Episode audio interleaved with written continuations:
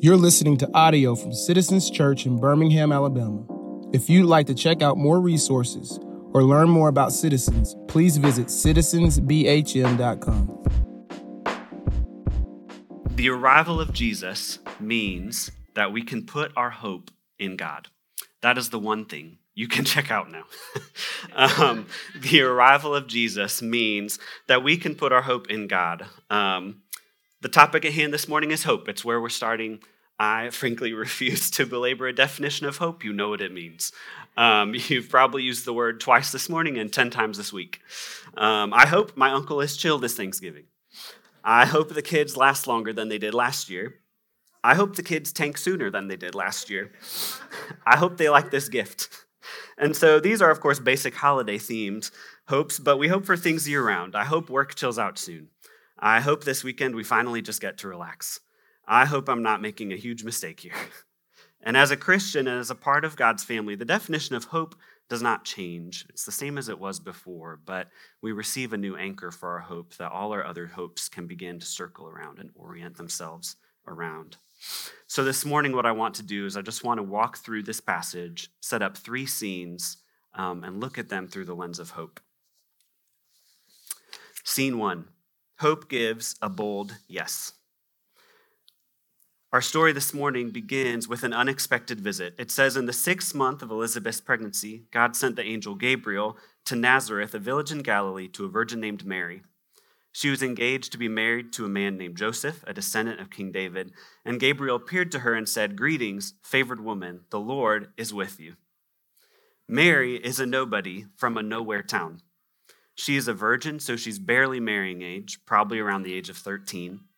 Nazareth, the town she lives in, is probably under a couple hundred people, and no one knows about it. It's not even mentioned in the Old Testament as a place. Nazareth has literally zero significance except for the people who live there. So Mary has zero expectation that this visit from an angel would happen to her. And yet, here in her house is an angel and says, Greetings, favored woman, the Lord is with you. Mary is confused and disturbed, and we know that because it says, confused and disturbed. Mary tried to think what the angel could mean. Imagine your boss. Does anyone receive the DM from your boss at work? Just like five words come to my office, please. And it's probably like PLS, not even the whole please. Um, even if you're a good employee, you, I know where your mind goes. Um, and yet, Imagine it's God and you're not even 15 yet. 15. What were you doing when you were 15? I was putting our Jeep Cherokee into reverse and backing it out of our garage, down our driveway, into the street, almost into my neighbor's house without anyone in the car. That's what I was doing when I was 15. And Mary wasn't older than that, was probably younger than that. And this teenager is wondering what could this all possibly mean and have to do with her? The angel continues, Don't be afraid, Mary, for you have found favor with God. You will conceive and give birth to a son, and you will name him Jesus. He will be very great and will be called the Son of the Most High. The Lord God will give him the throne of his ancestor David, and he will reign over Israel forever. His kingdom will never end. This is wild. I think that's just the point. You, a virgin, will conceive. You will have a son. The name is already picked out. He will be great, the Son of the Most High, a king over Israel forever. And so Mary starts at square one. But how can this happen? I'm a virgin. This is just very practical and insightful. Um, Mary has never had a baby before, not because she's unable, but because literally she has not had a chance to make one. She knows how babies are made, and this is not the way. And she also probably knows the consequences of having a baby out of wedlock in a small conservative religious town. You know, not because you might be a biblical scholar, but because you are a human person, the nasty things that would have probably been said about Mary in her hometown think for a minute. If a small town we know this because if if a small town had an angelic visitor and a miraculous virgin birth that everyone believed and it was for the coming deliverance of a whole nation that town would be lit for the rest of its life. If people believed it would be wild. And that did not happen. And there were probably always people who wouldn't believe that Jesus was born without a human father. Her friends, her family, her neighbors, the people whispering on the street. There would be some, and honestly, I would assume the majority, who would think she was lying, that she was mentally unstable, that she was in denial, that her husband, Joseph, who's engaged to her, was either sleazy or a joke. But how can this happen? I'm a virgin. The angel continues with something even more remarkable. The Holy Spirit will come upon you, and the power of the Most High will overshadow you. So the baby to be born will be holy, and he will be called the Son of God. The language and phrasing that this angel uses is the same language that's used to describe how God created the world. When before the world existed, the Spirit of God hovered over the surface of the waters. He's essentially saying this the same God, same power, same Spirit that presided over the creation of the world from nothing into something will preside over you, over your empty womb, and create this in you. And by referring to creation, what we're meant to see is that this new baby is just as big a deal as it was when God created the universe from nothing. It's another creation story in a virgin's womb. And that promise, that explanation, is enough for Mary. She responds with faith I am the Lord's servant. May everything you have said about me come true. Her hope. For Mary, God's invitation and the reality of who he is is enough. She doesn't need further proof or convincing. She doesn't ask God for endless examples of how she can know this will be true. She doesn't ask for a sign, request a down payment. She just gives a bold yes to God, trusting that the same God who can create the universe out of nothing and can make a baby out of nothing the same God can see her through whatever the implications of this might be. This morning, ask yourself, I invite you, I wonder, is there something in my life that God is inviting me into that I should be giving a bold yes to? I wonder in that invitation, is there something that I think is impossible or too difficult for God to do?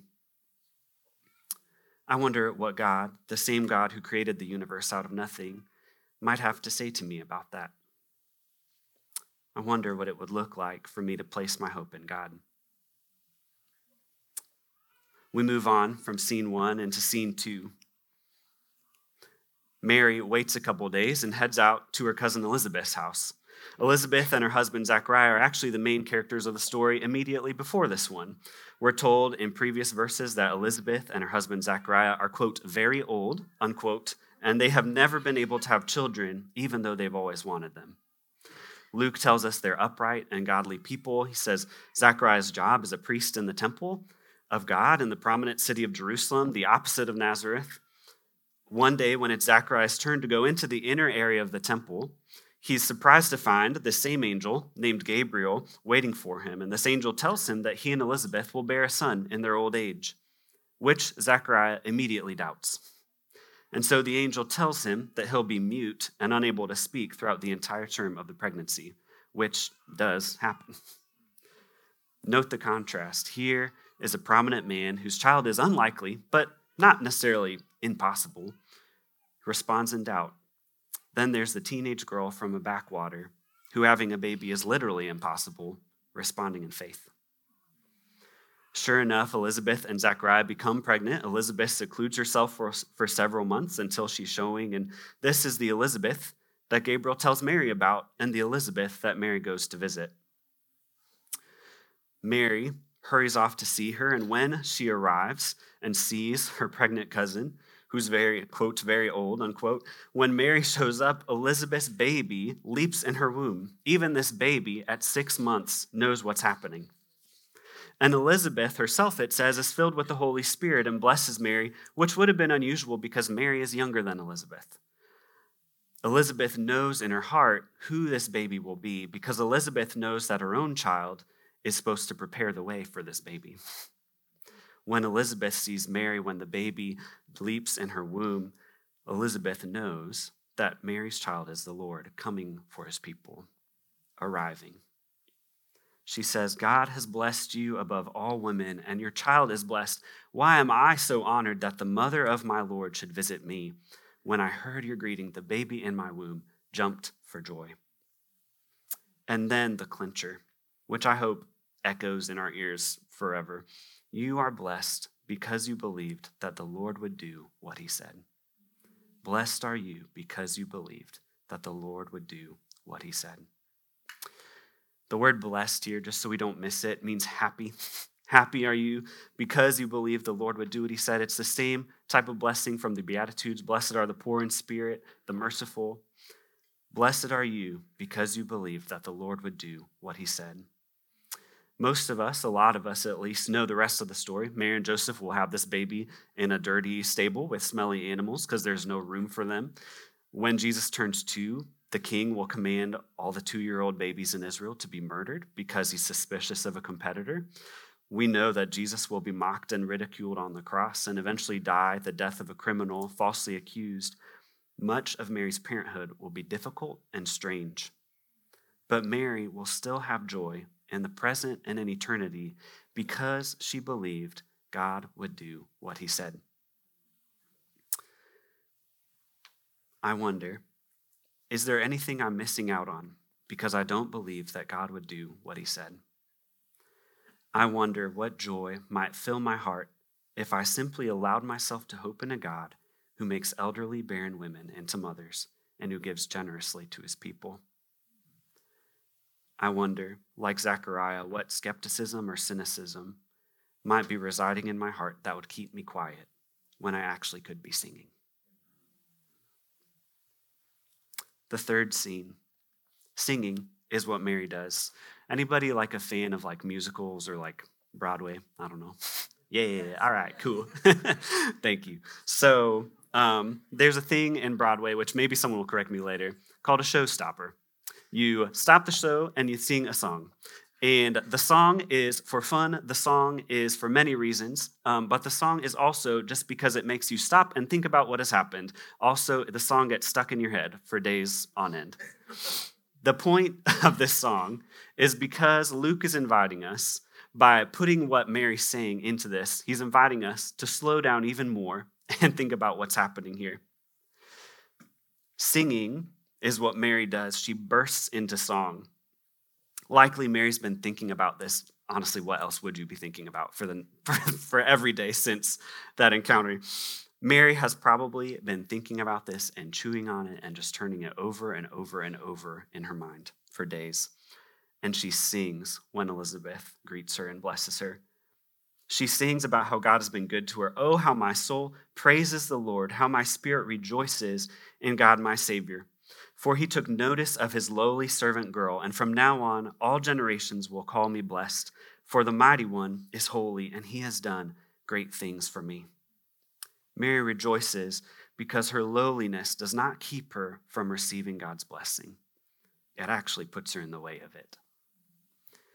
And then she sings, she almost just turns on a dime and sings about how God has been good to his people Israel. He shows mercy from generation to generation to all who fear him. His mighty arm has done tremendous things. He has scattered the proud and haughty ones. He has brought down princes from their thrones and exalted the humble. He's filled the hungry with good things and sent the rich away with empty hands, for he has helped his servant Israel, and he has remembered what we're hoping in to be merciful. For he made this promise to our ancestors, to Abraham and his children forever. To a reader who's read a lot of the Old Testament, this song would feel familiar. It's a riff, it's a sample from an earlier one. Hannah in 1 Samuel 2 sings a very similar song. Hannah, like Elizabeth and many other women in the story of the Bible, was barren and could not have kids. But Hannah, like Elizabeth, like Mary, like many others, experienced a miraculous intervention by God and gave birth when it seemed impossible. Her son Samuel grows up to be a prophet who anoints a man named David as king of Israel, who is the great, great, great, great, not sure how many greats, grandfather of Joseph, who is betrothed to Mary. When Hannah has her son, just like Mary, she sings. She sings that God has looked on the lowly and humble and given them favor, just like he did for Mary. She sings that God will humble the proud and lift up the humble, the people who are nobodies. And she sings that the Lord will do all this by giving strength to his king. And that king for Mary is the baby in her womb.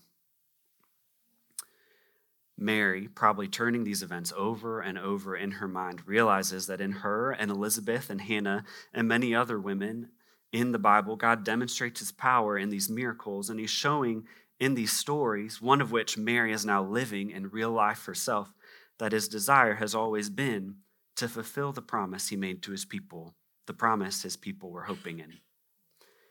God himself would arrive to deliver his people, first arriving humbly as a baby someday arriving as a triumphant ruling king. In between, he invites us to give a bold yes to him and to believe that God will do all that he said he would. In some ways, Mary is the grand finale of every other story of these women. Um, if you've ever struck a gong before, has anyone ever hit a gong before? New question. All right, yeah. Okay, hitting a gong is fun as well. Um, one thing that if you are doing it for your first time, um, you might not know that if you just walk up to a gong and hit it with the mallet, it will just sound like you dropped your pan on the floor um, in your kitchen. It's not pretty. Um, what you actually have to do to a gong before you hit it is you have to just give it little taps. Um, you you prime it is what they call it. You prime the gong. So when you are ready to make the big hit, it blasts people away like um, like Marty McFly in a in in a, with his amp. um, uh, if you prime the gong, you get Marty McFly. If you don't, you get Pan on the kitchen floor.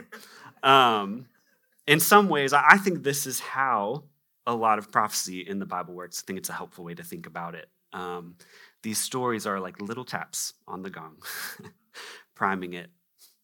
Um, the gong starts to vibrate quietly, imperceptibly at times. And then, in some ways, Mary is the gong hit, the one that blasts everyone away. Every other story was miraculous, but no other story involves a virgin birth. In some ways, actually, yeah, in many ways, um, this is just God um, playing the music so loudly that no one can ignore it.